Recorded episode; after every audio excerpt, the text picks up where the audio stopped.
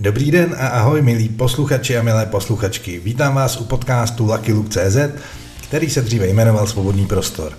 Lucky Luke.cz je můj nový YouTubeový kanál, proto ta změna názvu. Na tomhle YouTubeovém kanálu najdete rozhovory, vlogy, ale hlavně videa na různá zajímavá témata, která sem potom budu nahrávat v podobě podcastu. E, jsou to tedy zvukové stopy z mých videí ale občas se dám i nějaký ten rozhovor, tak jako tomu bylo dřív. Nicméně doufám, že vás nový formát podcastu bude bavit. Dnešní podcast je o historii počítačů a digitálních technologií a je to první díl ze dvou nebo ze tří. Bavte se a pokud mou tvorbu chcete podpořit, odebírejte můj YouTube kanál zavináč a odebírejte i tenhle podcast – Podpořit mě můžete na kofi.com lomeno nebo přímo na můj účet. Odkazy máte v popisku podcastu. Jakákoliv pomoc mi hodně pomůže v tom, abych mohl dál tvořit tahle videa, respektive tyto podcasty. Dost ale úvodních řečí a pojďme přímo na ten podcast. Hezky se bavte a mějte se krásně. Ahoj přátelé, já vás zdravím u nového videa a v dnešním videu se podíváme na historii digitálních technologií a na historii počítačů. Každý z nás má v kapse takovouhle chytrou věcičku, která je zhruba 10 tisíckrát chytřejší než počítač, který byl použitý při letu na měsíc při programu Apollo. No a já jsem chodil kolik? 20 let do školy, myslím. No a já jsem se za 20 let ve škole nedozvěděl ani slovo o tom, co jsou to digitální technologie, jaký jsou jejich pozitiva, jaký jsou jejich nebezpečí, jak vůbec vznikly, kde se vzali, kde se vzal počítač. Vůbec nic jsem se o tomhle nedozvěděl a přitom to denně používám. Používám sociální sítě, používám chytrý telefon, používám počítač, používám kameru, používám spoustu věcí, které jsou postavené na principu digitální technologie a nevím o tom vůbec nic. Tak jsem si takhle jednoho dne, když jsem psal diplomku, řekl, že o tom chci něco zjistit a napsal jsem o tom diplomovou práci a tak jsem se o tom něco dozvěděl. Kdybyste chtěli vidět články, které jsem o tom napsal do jednoho časopisu, tak odkaz tady na ty články o historii digitálních technologií, nějakých nebezpečích, ale hlavně o té historii, tak eh, odkaz vám dám tady do popisku videa. A Tohle video bude rozdělené na dvě části. Dneska se podíváme na úplnou dávnou historii digitálních technologií zhruba do období druhé světové války a druhá část, kterou vydám později, bude o historii digitálních technologií zhruba od roku 1945. Nechci, aby tohle video bylo moc dlouhý, tak ho chci rozdělit na dvě části a dneska točím tu první. Já doufám, že vás tohle téma bude bavit a že vás bude zajímat. Budu to číst z, ze čtecího zařízení, protože samozřejmě těch informací je hodně a musel jsem si to napsat, protože z hlavy bych to asi říct takhle nedokázal, takže ne vždycky budu koukat přímo do objektivu, ale to mi určitě prominete. A doufám, že se dozvíte dneska něco nového, něco zajímavého. Pokud se vám to bude líbit, tak eh, to nezapomeňte okomentovat a pokud eh, vás cokoliv bude zajímat, napište mi to do komentáře. Ale než na to půjdem, tak přátelé, nezapomeňte dát tady dole odběr, dát videu like a pokud se vám moje videa líbí, tak mě můžete podpořit na coffee.com luckylook.cz, kde mě můžete pozvat na pomyslnou kávu, já budu moc rád, mě to pomůže v mojí tvorbě, a nebo mě můžete pomoct prostřednictvím tady toho QR kódu a můžete mi poukázat nějakou drobnou korunu na můj účet. To mi samozřejmě taky pomůže s výrobou těchto videí. A my jdeme na téma tady toho videa. Kde to ale všechno vzniklo? Mohli bychom začít už začátku evoluce člověka před 6 miliony let, nebo u začátku druhu Homo sapiens před 300 tisíci lety. Ale začátek dnešních technologií bych asi nej, nejspíš směřoval do období tzv. Kognitivní revoluce, která proběhla zhruba před 50 tisíci lety a od téhle doby začal člověk neuvěřitelně rychle používat nejrůznější nástroje a technologie. V období kognitivní revoluce před těma 50 tisíci lety vznikla schopnost imaginace a myšlenkové abstrakce v lidském mozku. Před zhruba pěti a pěti a půl tisíci let vzniklo písmo a asi před třema až čtyřma tisíci let vznikla matematika jako obor. Kdybychom celou historii planety Země obrazně převedli do jednoho dne, teda 4,5 miliardy let do 24 hodin, tak existence Homo sapiens by se dala vyjádřit jako posledních 6 vteřin v tom dni a období od kognitivní revoluce by bylo jen jednou sekundou. Takže takhle krátce jsme na Zemi a takhle krátce používáme eh, technologie. A jen 30 posledních let má každý člověk na planetě přístup k digitálním eh, technologiím a je to neuvěřitelně krátká doba, za kterou jsme udělali ale technologicky větší skok než za posledních 6 milionů let vývoje našeho druhu. Je to neuvěřitelný a z toho je krásně vidět, že na používání digitálních technologií nemůžeme být geneticky ani evolučně připravený, protože za tak krátkou dobu není prostě možný se na to nějak biologicky přizpůsobit. Důležitý je si uvědomit, že před objevem písma a dřív, ještě před schopností člověka používat jazyk, se informace nedaly předávat napříč časem. Předávaly se jen obyčejnou nápodobou.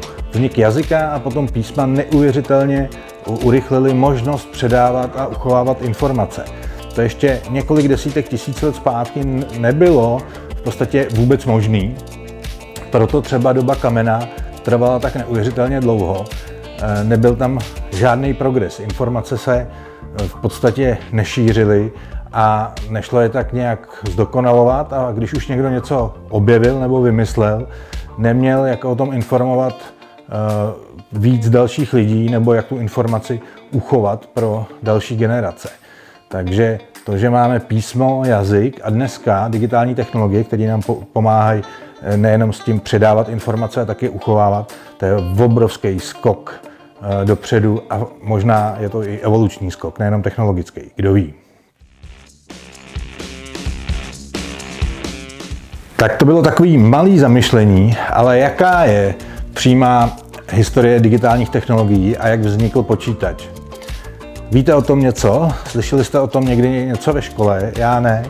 Takže jestli jste o tom něco slyšeli, budu rád, když mi to napíšete tady do komentářů, protože mě zajímá, jak to dneska ve školách vypadá a jestli se tady o těch věcech dneska něco učí. Co je to počítač? Podle Wikipedie je počítač stroj, který jde naprogramovat tak, aby automaticky prováděl výpočty. Množina výpočetních úkonů se nazývá program, nebo dneska ještě můžeme říkat aplikace. Počítač je zjednodušeně řečeno poskládaný z hardwareu, operačního systému a periferních zařízení, jako jsou monitory, reproduktory, tiskárny a tak podobně. Moderní počítače se dají propojovat do sítí, to každý denně používáme, nebo do počítačových klastrů. Jak má vypadat a fungovat počítač, popsal už v roce 1945 ve svém schématu vědec John von Neumann. Základní moduly jim navrženého počítače jsou procesor, řadič, operační paměť a výstupní a vstupní zařízení. A na základě jeho schématu začaly o 20 let později vznikat první osobní počítače. Historicky se jako první počítač často uvádí mechanismus z antikytéry, který vznikl někdy kolem roku 150 před naším letopočtem, tedy před Kristem, a to bylo důmyslný mechanický zařízení, takový stroj plný ozubených koleček, který měl počítat uh, dráhy slunce, měsíce a tehdy známých planet uh, a jejich zatmění a um, tohle to všechno měl ukazovat. Tímhle pohledem bychom se mohli dívat jako na mechanický počítač i na nejstarší a do dneška eh, fungující hodiny na světě, teda na pražský Orloj, eh, který funguje už od roku 1410, takže už nějakých 613 let. A ten taky počítá, respektive ukazuje nejenom čas, ale hlavně pohyby slunce, měsíce a období roku.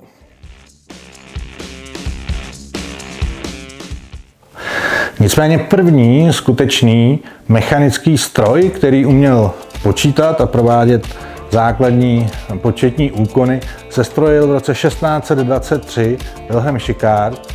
Šlo o jednoduchý zařízení, který umělo počítat jednoduchý příklady. Ale úplně prvním strojem, který šel naprogramovat a uměl kombinovat stovky až tisíce variant uh, svého nastavení, byl, a teď se podržte, tkalcovský stav, který byl programovatelný pomocí děrných štítků. Tahle technologie byla teda známá už od poloviny 18. století, ale první, kdo tuhle technologii použil komerčně a velmi úspěšně, byl José Marie Jacquard a to už v roce 1804 v Lyonu. Dneska často řešíme, jestli nám digitální technologie vezme práci a tohle se řešilo už tehdy s nástupem tohohle programovatelného tkalcovského stavu, protože k jeho obsluze bylo potřeba jen zlomek pracovní síly a 10 tisíce lidí tak kvůli tomuhle vynálezu přišli o práci. A dělníci se proti tomuhle stroji a proti téhle technologii ve velkém bouřili.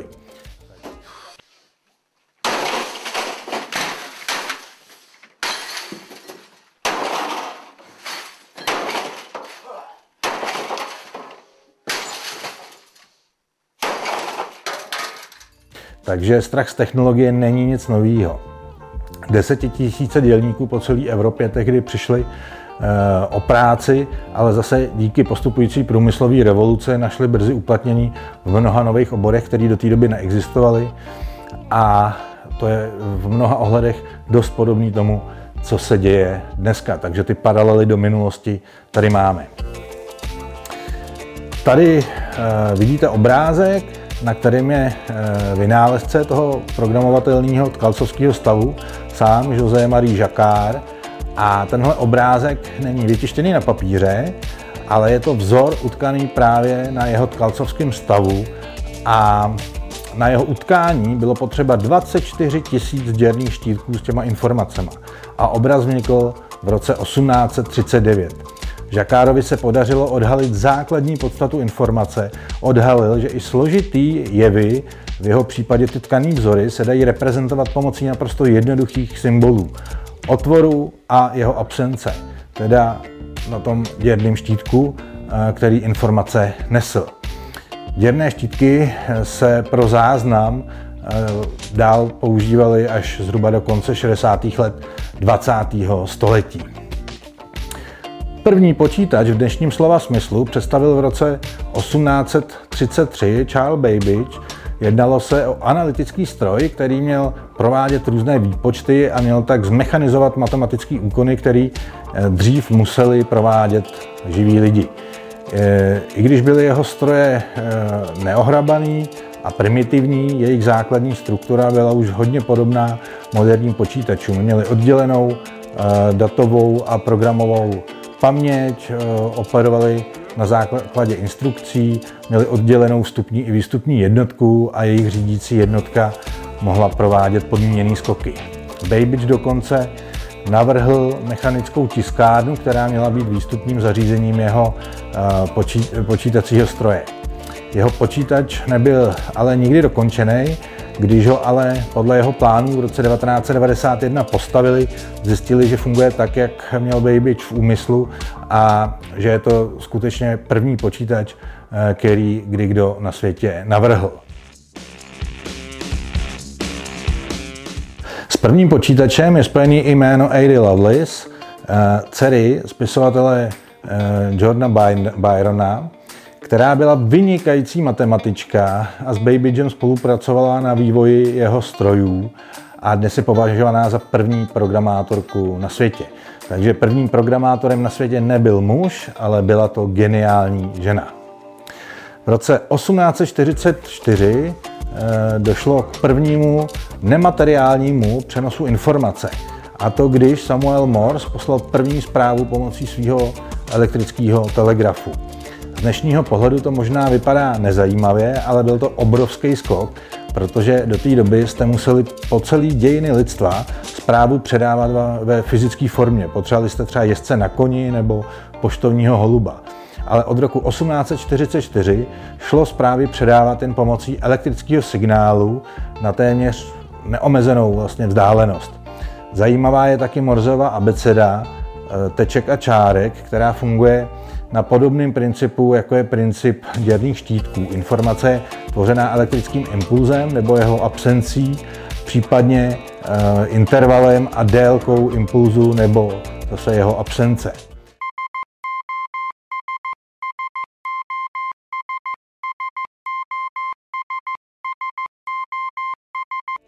Telegraf se používal až do poloviny 20. století, takže zhruba 100 let a tak efektivní ta technologie byla.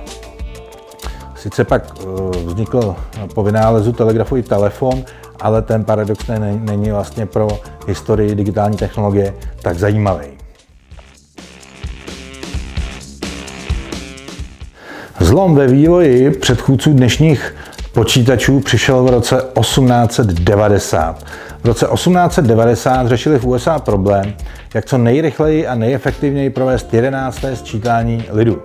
Eh, sčítání lidu se v USA do té doby provádělo buď ručně, dělali to teda lidi, nebo pomocí prvních mechanických počítacích strojů.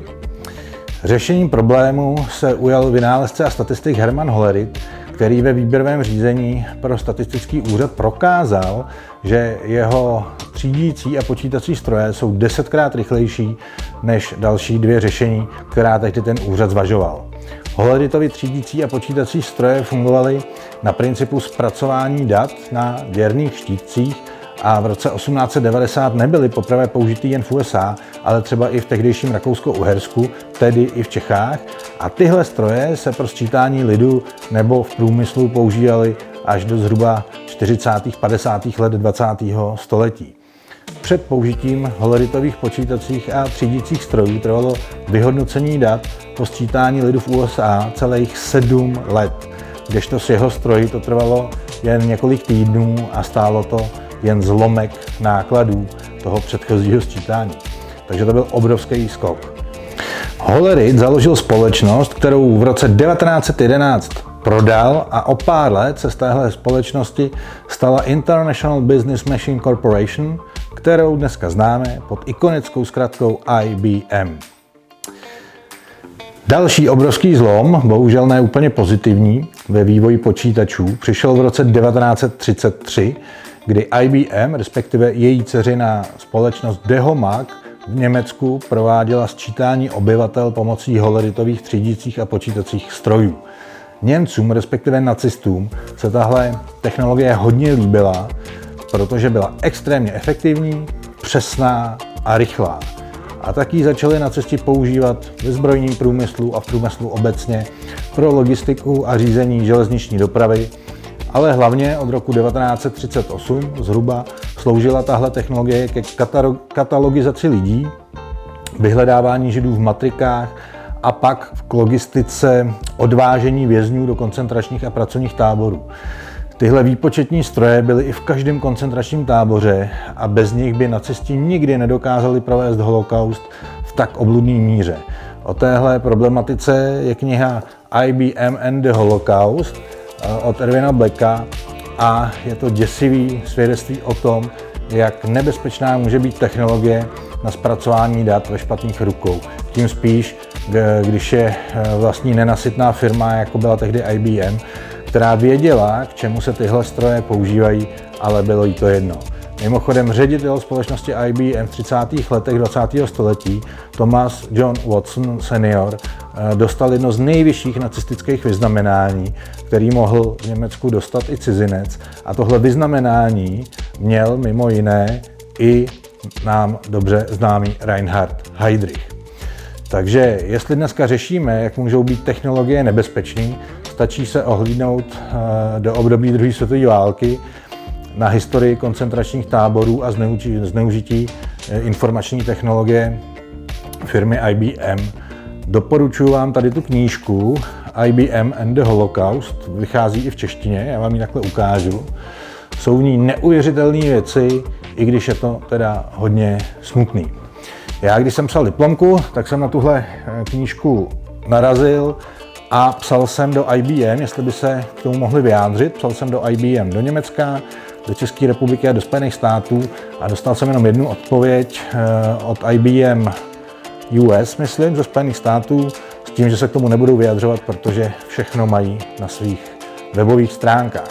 No a kdybyste pochybovali o tom, jestli tato knížka není nějaký hoax, tak eh, samozřejmě IBM se chtěla eh, s autorem tady té knížky soudit, ale pak si to rozmyslela, protože Erwin Black měl zhruba 100 člený tým lidí, kteří vyhledávali ehm, v různých archivech historické materiály.